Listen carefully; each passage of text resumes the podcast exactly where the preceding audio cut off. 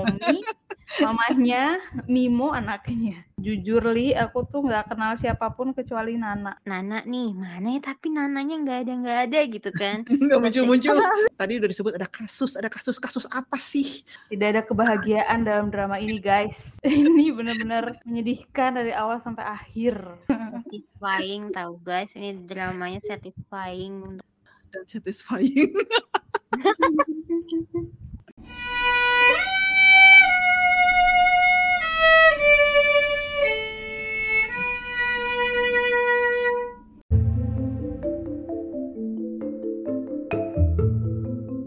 Annyeonghaseyo Cinggudo Kembali lagi dengan podcast Drakor Kelas. Kali ini saya Risna ditemani dengan Klasmate kesayangan kakak Ima dan Manda Cinggu Mancin. Anyong classmates. Hai hai. Kak Risna, Mancin. Kalau ada saya sama Mbak Ima biasanya kan dramanya romance komedi. Tapi kali ini kita mau ngobrolin drama yang berbeza. Yes. Drama ini sebenarnya dramanya mancin banget. Ini Kenapa kita saya Mancin? Ya kita nemenin mancin nontonnya. Nge drama Mask Girl. Siapa yang nonton? Ya langsung aja lah. Kita kan mau pokoknya kupas tuntas nih. Nah, yang belum nonton mungkin apaan sih Mask Girl kayaknya banyak yang ngomongin. Nah, ceritanya coba Mancin bisa bagikan dulu sinopsisnya mungkin. Boleh, boleh. Mungkin kalau misalnya yang penasaran gitu ya, ini apa sih mau bahas drama apa gitu ya. Terlewat juga gitu belum sempat nonton. Ini tuh dramanya tuh emang agak gelap-gelap gulita gitulah favorit Manda ya. Sudah tayang di Netflix sebanyak 7 episode dan ini tuh diadaptasi dari webkomik karya Maemi dan juga ditulis oleh Kim Yong Hun yang juga membuat film Korea seperti Beast Clawing at Straws.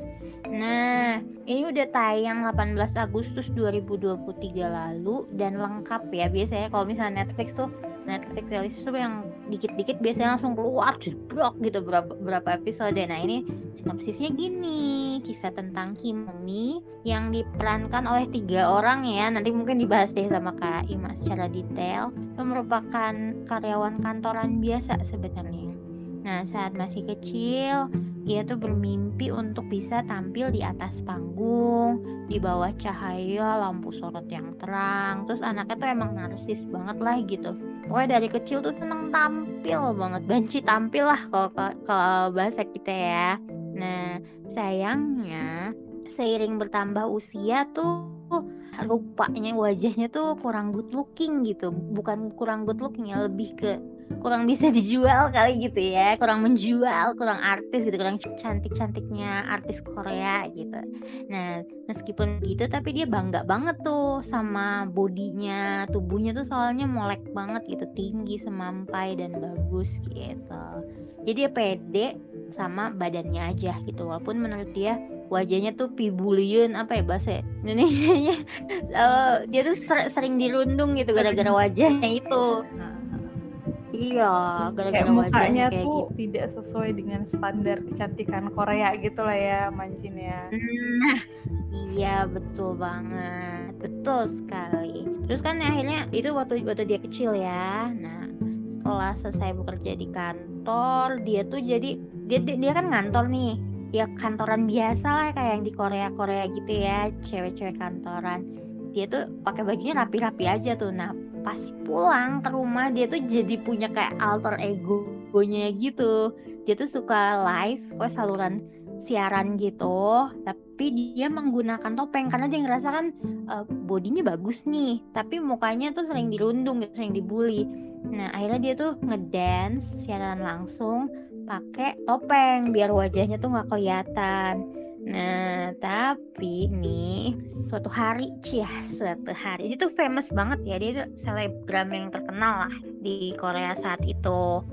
Tiba-tiba dia kena kasus nih. Kasusnya itu melibatkan seorang cowok namanya tuh Ju Oh Nam ya. Dia tuh rekan kerjanya Kim Mumi dia tuh kayak yang punya perasaan gak nyaman gitu insecure gitu gitulah pokoknya. Tapi si Oh Nam ini nih ngefans berat gitu sama si Mas Girl ini. Pas udah tahu kalau mas girlnya itu tanpa sengaja ya dia detail banget ya soalnya dia teliti banget gitu gara-gara kutek atau apa lah lupa oh dia tuh nyadar kalau si Kimomi ini adalah mas girl. Nah akhirnya tuh terlibat suatu kasus lah mereka itu yang akhirnya melibatkan si cowok ini dan ibunya. Nah, kenapa ibunya? Nah nanti kita lanjutin lagi.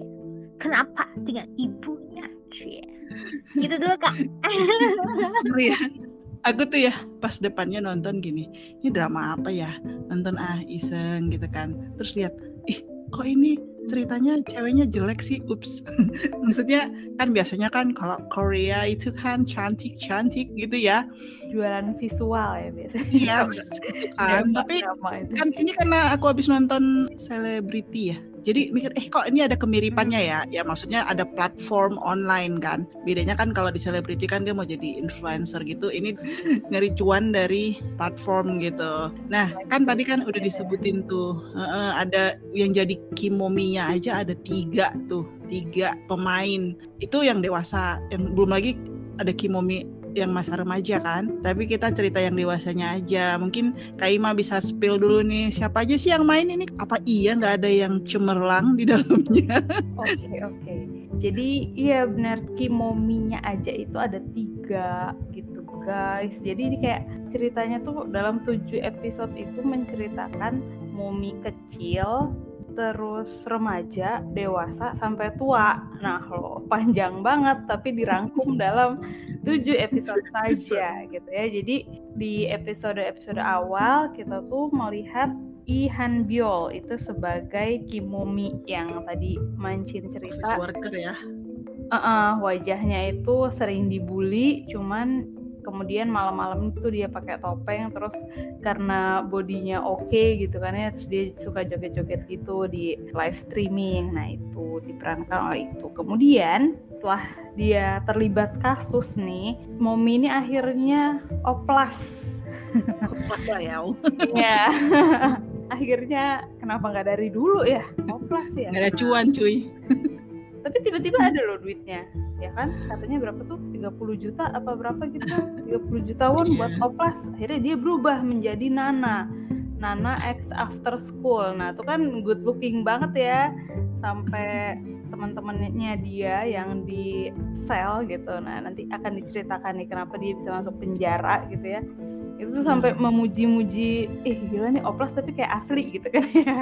Terus sampai akhirnya dia menjadi Go Hyun Jung itu Kimomi yang udah paruh baya gitu ya. Sampai akhir kita akan melihat si ibu ini Go Hyun Jung kemudian ada lagi tadi Mancin sempat spill juga ada Ju Oh Nam teman kantornya yang terlibat kasus sama Momi ini diperankan oleh An Jae Hong Terus ada juga ibunya, ibunya Ju Oh Nam tadi kan ya. Selain ada rekan kantor yang terlibat, melibatkan ibunya juga nih Yom Hyeran sebagai Kim Kyung Ja. Terus siapa lagi yang pentingnya di sini? Ini jujur li, aku tuh nggak kenal siapa pun kecuali Nana.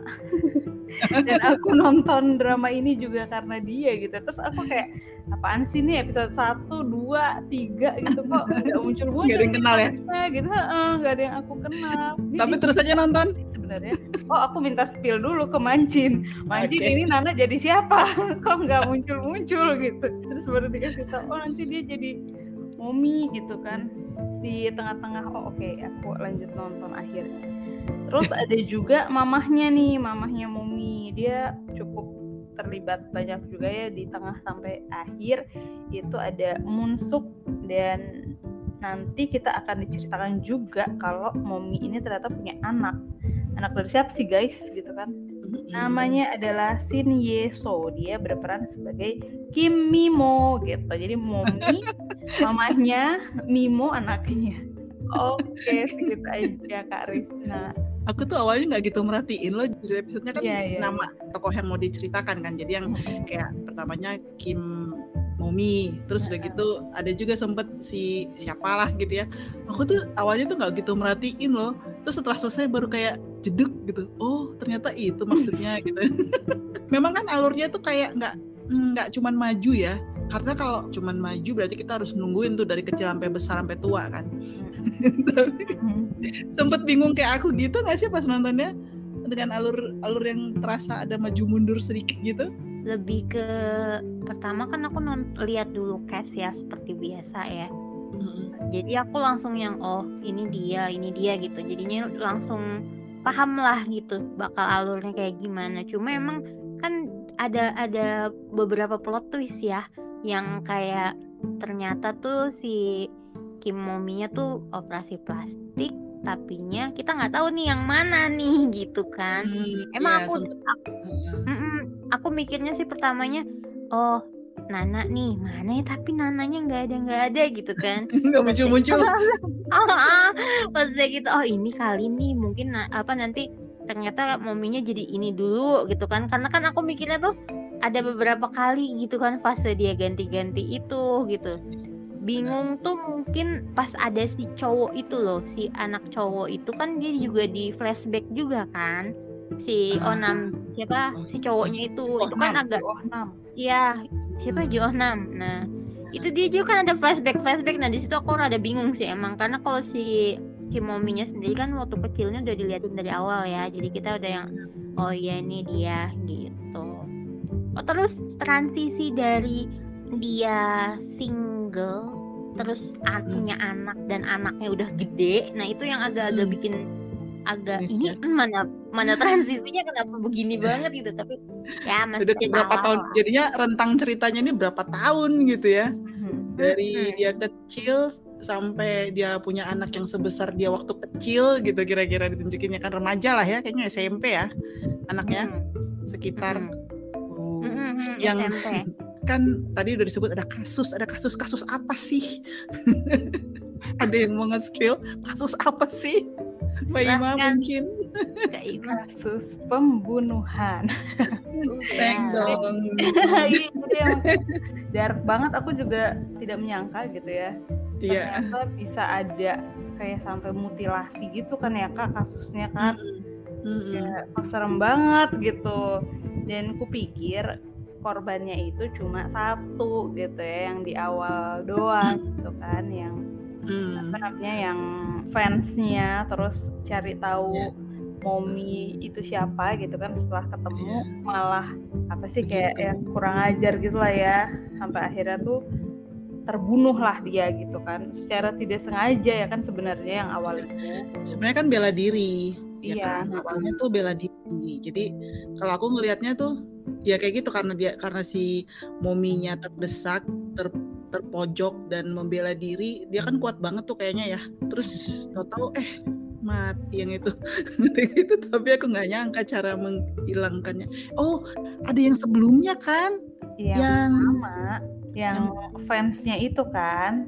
Fansnya yang eh, ayo kita ketemu di bar itu kan. Yang itu kan itu yang pertama Iya, yang dibawa ke hotel terus Iya. akhirnya kan Itu kan dipotong-potong sama kan? si cowok? sengaja kan itu sebenarnya. Ah iya iya iya Iya. jatuh ya? Yang kebentur apa apa sih? baru si cowok itu ya terbentur apa sih kena pojokan Dan ada lagi kan teman sekantornya yang lain. Ini udah udah kita mulai tahap spoiler ya by the way. teman kantornya yang mana? Bukannya yang kedua itu langsung Ju Oh Nam itu ya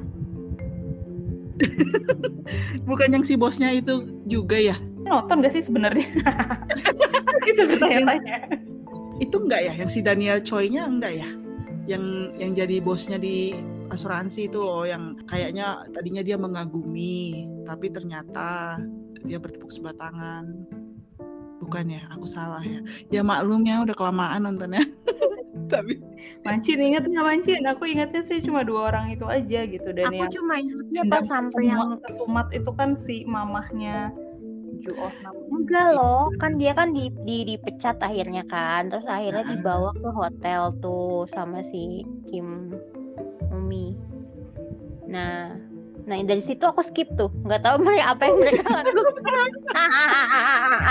Kacau. Enggak. Jadi jadi sebenarnya ya pendengar ya perlu pura-pura sleeping together nggak sih mereka tuh Iya nggak sih apa nggak tahu kan? sleeping Enggak soalnya kan bangun-bangun tuh dia masih melihat si Kimomi di sa- sampingnya gitu kan. Iya nggak? Yang Itu yang bukan si Pak Bosnya bukan? Iya si Pak? Bosnya. Ya Pak Kan Bosnya dia kan? mabuk. Kan dia dipecat kan. Terus ah, itu kan gara-gara dicepuin sama si Kimomi kan. Nah, terus akhirnya kan dia mabuk tuh, mabuk parah terus di, dibawa sama si Kimomi naik taksi kan. Terus akhirnya dibawa ke hotel. Nah, pas mau masuk Iya. hotel ketahuan kan sama si Ju Ah Oh Nam itu. Ya. Nah, kayak gitu. Akhirnya nggak tahu udah pagi udah udah pagi aja tiba-tiba kan mereka tuh Hmm. Nah, Ah, ah. terlihat lagi tidur di kasur itu. Nah, aku dari situ skip nggak tahu lagi dah apa yang terjadi sama mereka. Malah nggak inget ada adegan si Pak Bos itu ya. Iya juga ya. Itu masih di depan soalnya.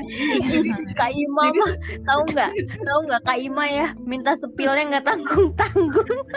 Endingnya apa? Eh buset. Iya. Tapi anyway, itu kan ceritanya pokoknya ini kan dark ya. Banyak yang bilang sadis gitu loh. Nah, menurut kalian sadis nggak sih ceritanya? Ya? Sadis. Kak Ima aja deh. cara iya kali ya cara bunuh-bunuhin orangnya itu sebenarnya yang sadis itu tapi kan nggak itu, ditunjukin kan, itu. ditunjukin nggak ditunjukin kan, cuman disebutkan gitu cuma ya. siluet, cuma siluet Iya. doang. Enggak cuma yang pas mamanya Jo Oh Nam itu kayak mukul-mukulin cewek temennya Momi itu kan diliatin tuh. Ah iya, ya Terus jadi kan, endingnya juga tuh ngeri banget. nah ya bagian endingnya itu sadis. Tapi sebelum kita ke ending, kita mungkin harus fill in the blank dulu. Jadi kan tadi kan Fill in the blank, Oke. supaya yang denger jangan ini apa sih apa udah ending aja gitu kan. Oke. Jadi kan pokoknya intinya tuh si Momi itu karena dia masa kecilnya juga nggak gitu di mamanya tuh kayaknya kan kurang menghargai Suka anaknya ya. Kayaknya sebenarnya si Momi minta diopra- dioplas deh dari dulu tapi mamanya nggak kasih. Ya nggak sih? Terus-. Tapi ma- mamanya emang itu kan acuh tak acuh gitu. Iya, mamanya tuh mamanya itu kayak nganggapnya kamu itu udah jelek, bodoh gitu nggak sih? Kayak udah aneh dari kecil gitu kan bilangnya. Iya, terus dia jadinya kayak nggak dapet kasih sayang gitu kan dari ibunya. Makanya dia ya berusaha eksis kayaknya ya dengan tarian-tariannya. Terus karena dia tahu mukanya jelek dia pakai topeng gitu kan. Terus itulah dia dapat banyak fans kan. Jadi jadi kayak punya dua kehidupan gitu kan. Nah, padahal tuh udah banyak banget kan penggemarnya dia. Iya. Terus totonya terjadilah yang tadi kasus-kasus kriminal yang bikin dia harus kabur dan sampai dia oplas berkali-kali gitu kan. Nah, salah satu korbannya dia kan si teman sekantornya yang Ju Oh Nam tadi ya, yang mana sebenarnya masa kecilnya tuh nggak lebih baik juga dari si Momi kan. Yang mana mamanya juga nggak lebih baik juga dari si Ju Oh Nam ya. Jadi ceritanya tuh rada-rada agak-agak psycho sedikit sih. Mamanya itu freak juga ya. Iya makanya Terus itu sebenarnya aku juga heran sih kenapa gue nonton sampai habis ya gitu tapi tuh kalau ditanya kenapa gue nonton sampai habis sebenarnya aku sepanjang nonton tuh kasihan loh sama mereka kasihan dengan si Momi kasihan dengan si Ju Oh Nam kasihan sama si Kim Kyung Janya yang ibunya Ju Oh Nam gitu kayak aduh kayak kenapa sih mereka sampai kayak gitu banget gitu loh Eh, harusnya mereka nggak kayak gitu gitu loh pikirnya kayak berharap mereka bertobat membaik gitu tapi ya jelas tidak lah ya kalau yang Tidak ada kebahagiaan dalam drama ini guys. tidak ada Tetap, guys. Ini benar-benar menyedihkan dari awal sampai akhir. Betul banget. jadi kalau Mbak Ima kenapa nonton sampai habis kalau udah tahu nggak ada kebahagiaan gitu padahal kita kan nggak seharusnya tahu. biasanya Aku kita kan happy ending Aku nggak tahu kalau dia nggak bahagia sampai akhir. ini tuh bener-bener bukan genre kita banget nggak sih Mbak Ima Iya benar. Satisfying tau guys ini dramanya satisfying untuk Tuh, ditonton. nah kenapa tuh coba Mas ini kayaknya ada jiwa-jiwa psycho-nya coba tolong diceritakan kenapa drama ini bisa satisfying. Iya iya emang karena dalam hidup ini nggak ada yang seindah itu. Maksudnya nggak ada yang seideal romcom gitu ya nggak sih? Yang kayak gini tuh mungkin banget tahu ada di dunia. Iya. Mungkin reality banget. ya ini ya Ini adalah Cuma realita yang menampar. Iya, cuma mungkin kita nggak tahu secara detail dan ini kan banyak trauma nggak sih gitu dari mulai Iya. gimana pengasuhan si eh, Mumi, Mimo dan sama si Juonam Juonam. juga gitu. Iya benar-benar apa sih di situ malah aku lebih lebih ke ngelihat sisi-sisi emak-emaknya ini gitu. Dulu kok seabai itu gitu ya sama anakku Maknya sampai Ju Onam itu juga susah kan ya hidupnya iya. dari dari Kayak- dulu gitu kan. Padahal kan dia tuh kayak yang udah pol-polan banget gak sih nge ngehidupin dirinya dan anaknya gitu walaupun kan dia emang single parents yang uh, strong banget gitu ya. Tapi dia ternyata kecolongan juga gitu kan. Padahal kan dia udah yang apa sih yang namanya rajin ibadah rajin bekerja gitu. Walaupun dia harus ninggalin anaknya gitu gitu kan tapi udah dia udah melakukan yang terbaik maka dia percaya banget kalau anaknya itu nggak akan mungkin melakukan hal-hal yang mengerikan gitu makanya dia benci banget dah tuh sama si momi ya kan dia Iya. ngerasa ih gila lu anak udah gua urus Besarkan. payah gitu malah dibunuh gitu kan makanya sedendam itu gitu Dia nggak tahu Iya. aja anaknya nggak lebih baik ya. Nah, itu kan kecolongannya di situ. Makanya di situ aku yang lebih ke ya nggak ada yang sempurna gitu kan. Mau ibunya gimana pun gimana pun paling nggak lebih baik juga kan dari emaknya si Momi dan Momi sebagai ibu pun tidak lebih Iya. sempurna. Tapinya Iya. ya itu dia. Di situ malah jadi pelajaran yang menarik untuk disimak sih menurut aku. Pesan Walaupun moral. i- Pesan moral. ya, pesan moral nggak tuh? Ih, gemes deh. ya betul sih pesan moral gitu dan emang gimana ya sepi banget kayaknya hidup jadi si Momi itu bener-bener gitu Iya, dari tapi benar. ini secara drama ya karena kan kata Iya. kemarin kita bahas di telegram tuh ternyata di webtoonnya agak beda ya kak ya katanya Mominya agak dibikin kejam gitu ya waktu pas jadi cantiknya katanya kalau di webtoon nah itu aku belum belum baca sih cuma katanya begitu Ya kita nggak kita nggak baca webtoonnya sih. Nah, nah kalau tapi secara kayak drama ini tuh manusiawi banget gitu. Manusiawi nggak tuh? Anak saya, psycho Ini ini ini menurutku kayak coping mekanisme gitu loh, kayak apa cara manusia bertahan hidup sih. Betul, ceritanya betul cara manusia eh, secara keseluruhan tuh mau si mominya kayak gitu mau si ibunya Jo Onam kayak gitu gitu ya. Itu tuh kayak Iya. mekanisme bertahan hidupnya mereka tuh kayak gitu. Dan masalah apa yang mereka percayai gitu loh. Sampai Hmm. ya gitulah. Kalau mereka udah percaya kayak gitu ya kayak gitu gitu loh Dan gitu. mungkin kak, kalau misalnya ditanya, kok bisa bisanya sih nonton sampai akhir? Ya kan pemanisnya teh apa banyak kak di situ. Di awal ada Daniel Choi, di akhir-akhir ada si Lee Jun Yong itu loh. Kalau di Mars Girl yang yang jadi benalu pacar benalu Oh, yang akhirnya ya. Iya yang suka gebukin itu yang artis tadinya dia artis Heeh. Terus eh, gara-gara dicepuin sama si Kim Chun E Kim Iya. Chun E itu. Lucunya. nah akhirnya dia jadi disangkain jatuh kan yang disangkain dia si momi ya? Pada- Mm-mm. iya. disangkain ibunya itu si momi padahal bukan momi. Hmm. oh, ada itu. Nah ada si Lee, Lee Jun Yong itu kan lumayan juga itu buat pemanis-pemanis ya kan? Ya tapi karakternya nggak manis, mancil. tidak tidak manis memang tidak manis memang Jadi nih kita udah langsung ke ini aja nih, ke pesan moral nih. Mbak Ima apa nih yang dapat yang didapat dari menonton 7 episode drama yang bukan genre kita ini apa Mbak Ima? Aduh, ini berat ya. Konfliknya tuh berat. Terus kayak pelajaran hidupnya tuh juga berat sekali gitu. Yang pertama tuh kayak orang tua tuh harusnya jadi support system terbaik untuk anak-anaknya gitu ya. Kita ngelihat gimana ya itu tadi udah di spill sama Kak Risna sama Mancin, gimana masa kecilnya Momi sama Ju Oh Nam itu nggak dapet kasih sayang full dari orang tuanya. Terus akhirnya mereka tuh kayak punya perilaku yang menyimpang gitu kan.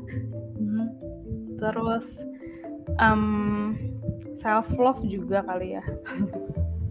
Ya nggak Ya. sih Ya. Sebenarnya kalau si mominya itu menurutku cukup cukup punya self love loh. Justru dengan dia menghargai dirinya walaupun jadi gini dia tahu dia wajahnya nggak cantik gitu ya makanya dia tutup pakai mask tapi dia percaya diri loh menurut aku makanya dia Iya. berani eh, perform gitu. Dia tuh percaya dirinya tinggi banget. Dia gitu. ketakutan sebenarnya kalau ketahuan.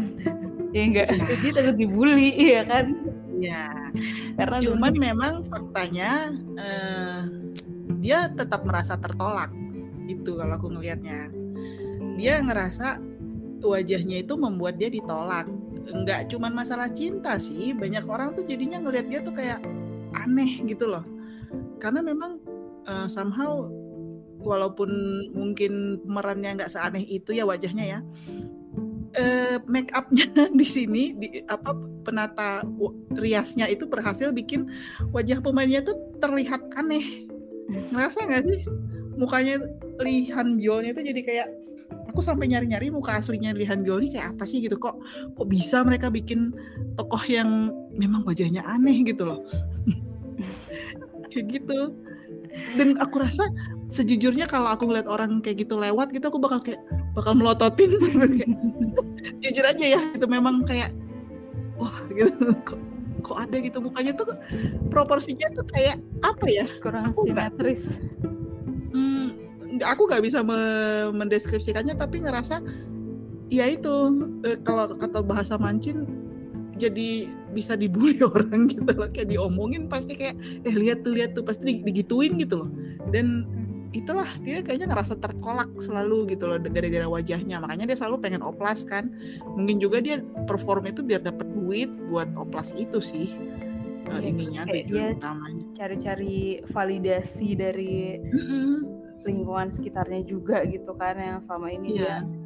merasa tidak diterima. Terus dia perform kayak gitu banyak yang merhatiin dia kan dia merasa ini ya Iya, dapat iya. pengakuan gitu kan kalau sebenarnya gue tuh keren loh gitu gue tuh eh, berbakat dan lain sebagainya gitu kan terus sama Makanya pas yang menarik Hmm. ini kak yang waktu dia dibully di penjara tapi akhirnya dia Hmm. bisa fight back gitu kan itu Hmm, seneng sih liatnya di situ Iya. Dan si Momi ini apa ya? aku- Itu aku lihat semangat hidupnya, semangat bertahan hidupnya sih yang eh, tinggi.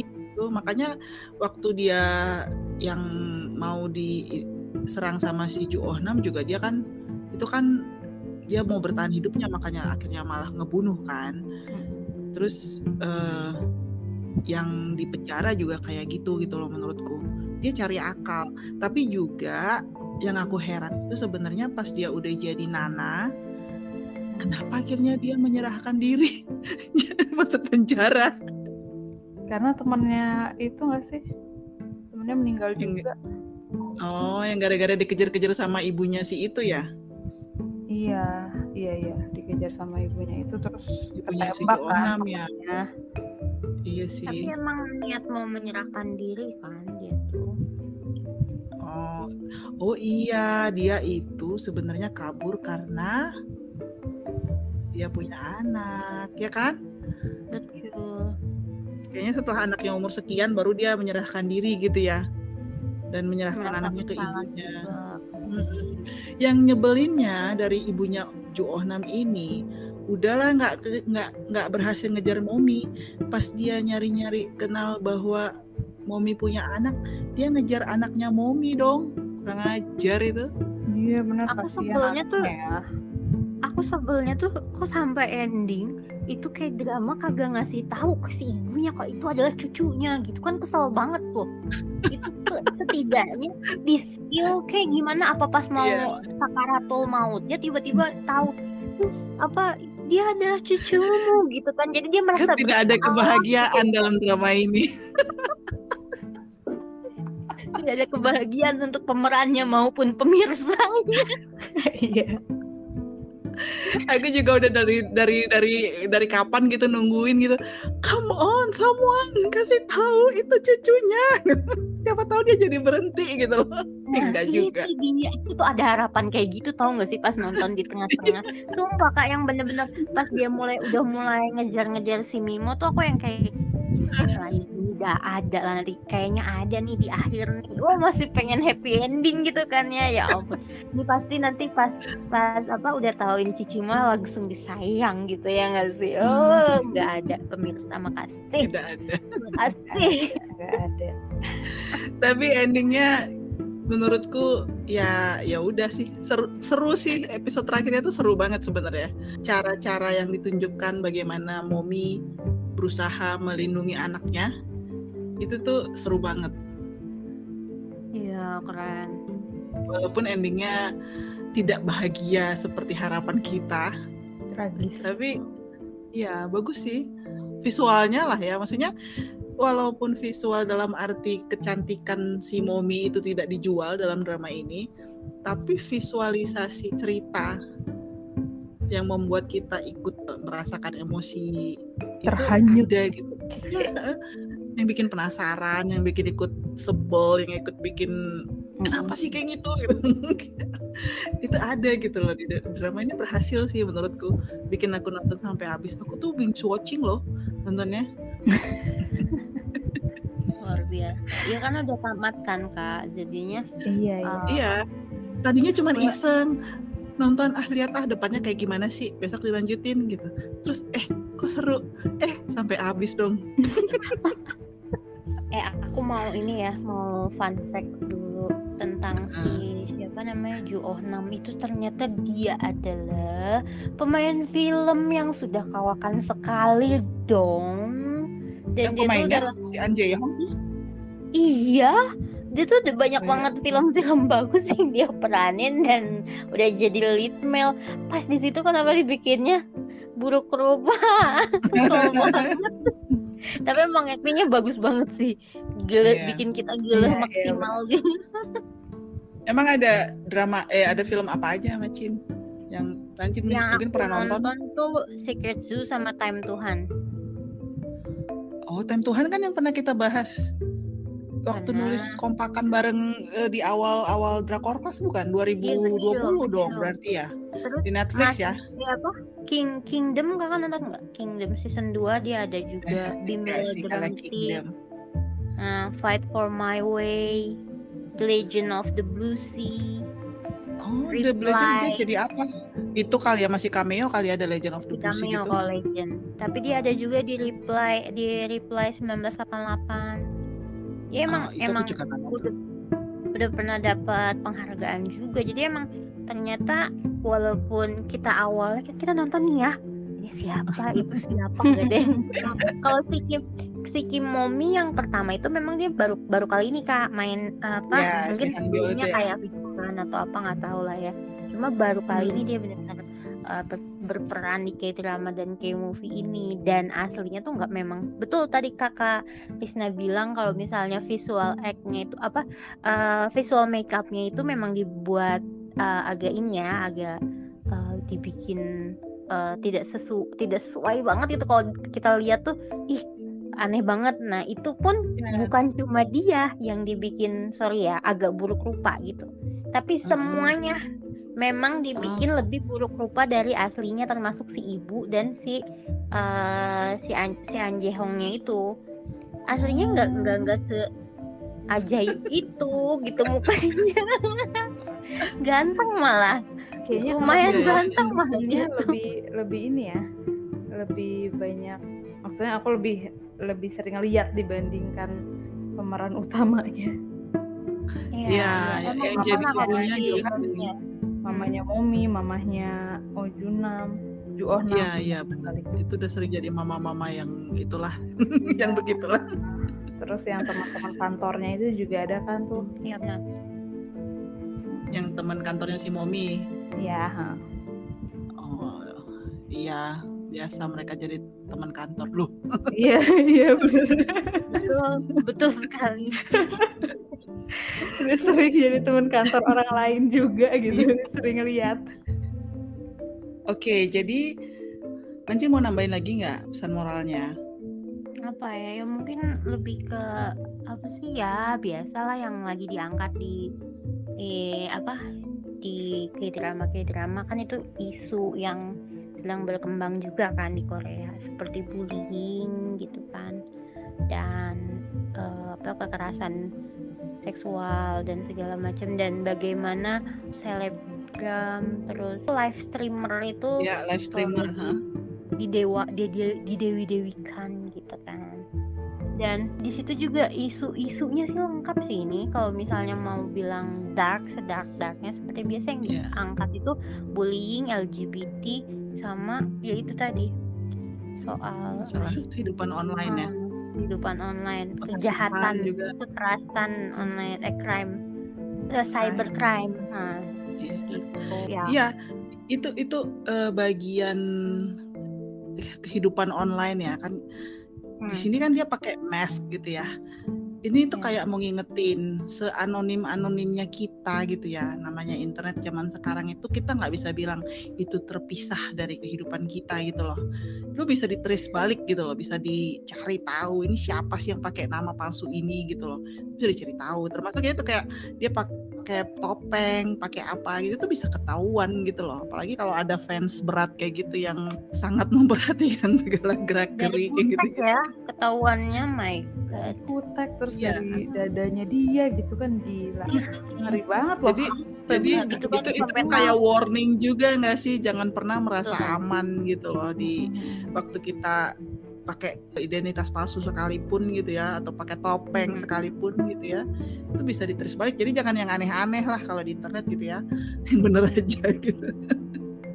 Itu sih kalau aku malah ngelihatnya bagian yang itu gitu selain tadilah semua hal-hal yang secara umum aku tuh ngerasa kasihan dengan cara bertahan hidupnya si Momi itu sih dan aku juga setuju sih dengan Mancin walaupun ini tidak ada kebahagiaan dalam drama ini gitu ya.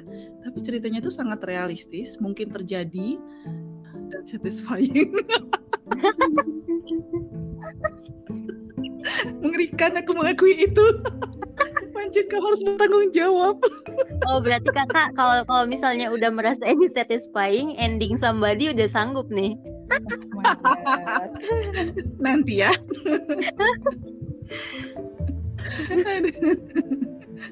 ya eh, jangan sering-sering sih nonton yang kayak gini ya. Betul betul butuh penawar nih langsung aku ya butuh yang penawar tenang tenang.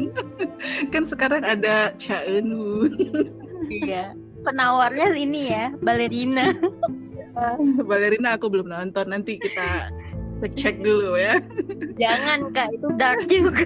Oh jangan ya ampun oh iya bener. Tapi ya nonton nonton drama kayak gitu tuh aku butuh penyeimbang jadi waktu itu kayaknya aku nonton yang mana ya? Oh itu bukannya lagi ada si siapa kemarin yang Lebinki sama si Han Jimin itu? Behind Nah, Behind behind your touch. Ya kan? Itu kan masih agak iya. ada lah barengan penyeimbangnya itu kan buat menyegarkan. Walaupun ceritanya thriller thriller juga dikit. Di akhir-akhir apalagi gitu. Oh iya. rekomendasi deh rekomendasi nggak? Nih dan ratingnya lah rating. Si rating ayo ayo. Gimana ya? Kalau misalnya kalian satu genre sama aku ya nonton lah ini sembilan. Coba? Mbak Ima ngasih berapa Mbak Ima? Aku berapa ya? 8 lah bagus sih dari segi alur cerita konfliknya itu bagus sih. Cuma ya gitulah terlalu dark. Iya. trigger warning. Ah, ini ah, ah. drama ini trigger warning. Jadi bukan untuk yang punya semua orang lah mungkin ya. trauma-trauma tertentu gitu ya mungkin ya bisa jangan. trigger gitu.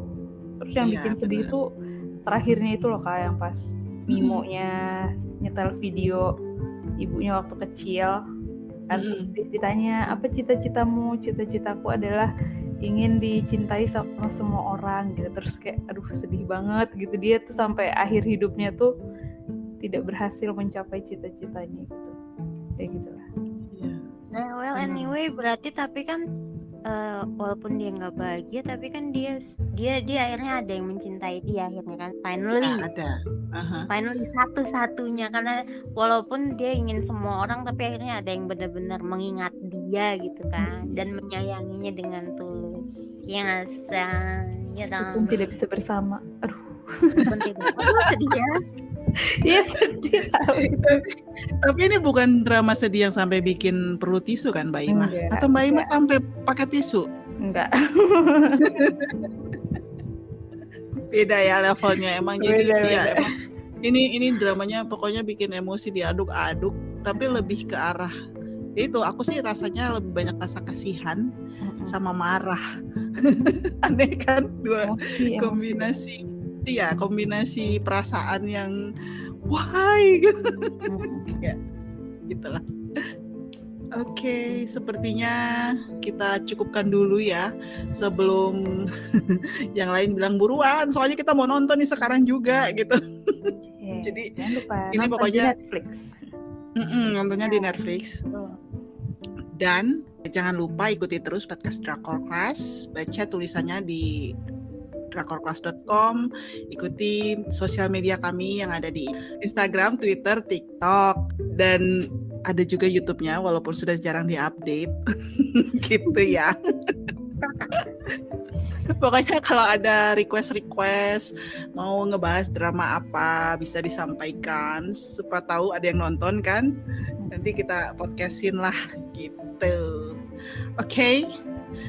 Sampai bertemu lagi di podcast selanjutnya. Terima kasih Mbak Ima, terima kasih Mancin. Annyeong. Sama. Annyeong.